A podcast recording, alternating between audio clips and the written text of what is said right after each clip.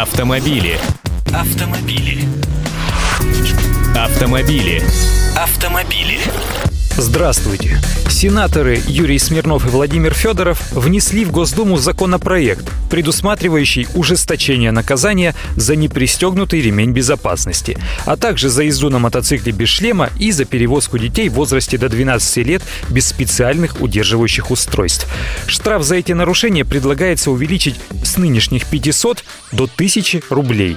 Напомню, в последний раз наказание за непристегнутый ремешок ужесточалось в 2007 году. Тогда сумма штрафа выросла сразу со 100 рублей до 500 рублей, и люди, как вы помните, начали пристегиваться. Но теперь 500 рублей – это уже совсем не деньги, видимо, так считают сенаторы, так что у предложения есть определенные перспективы. Автомобили. Вот за пьянку предложили прав лишать вообще пожизненно. Такое предложение зреет в Госдуме. В июне месяце в Нижнюю палату парламента поступит законопроект, предлагающий навсегда отбирать права у водителей за повторное управление автомобилем в нетрезвом виде. Об этом документе рассказал первый зам председателя парламентского комитета по конституционному законодательству и госстроительству Вячеслав Лысаков. Мы его знаем как лидера движения автомобилистов «Свобода выбора». Так вот, законопроект предполагает дифференцированную систему наказаний за вождение автомобиля под шофе. В том случае, если автомобилист попался первый раз, его, конечно, безнаказанным не отпустят, пожурят, но все-таки выживет, что называется. За второй раз, или если он попадется неоднократно, его могут пожизненно лишить прав, более того, конфисковать у него машину. Сколько раз водитель должен нарушить ПДД, чтобы остаться без водительского удостоверения, пока не уточняется, но один из наиболее спорных моментов в этом документе уже виден. Это как раз конфискация у злостного нарушителя его автомобиля.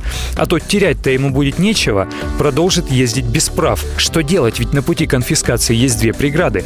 Транспортное средство является частной собственностью владельца, а у нас все же государство, а не банда.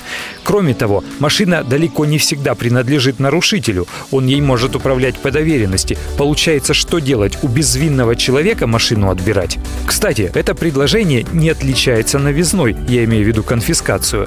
В августе прошлого года с подобной инициативой пожизненно лишать прав водителей, управлявших автомобилем в нетрезвом состоянии, выступала общественная организация «Антиалкогольный фронт». Но про нее, эту организацию, толком никто не слышал, и соответствующий законопроект в парламент не был направлен.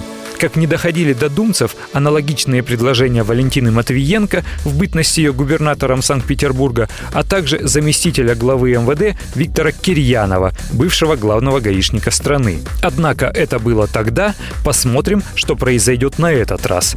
До того, как направить законопроект в Госдуму, его обещают выставить на общественное обсуждение, в котором примут участие и депутаты, и сенаторы, и представители правоохранительных органов, и даже врачи-наркологи.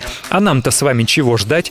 Мы прямо сейчас можем обсудить, есть ли смысл отбирать права у пьяниц-рецидивистов пожизненно и вправе ли государство конфисковать у такого нарушителя его машину. И даже самое главное, как в таком случае повысятся взятки. Автомобили. Автомобили.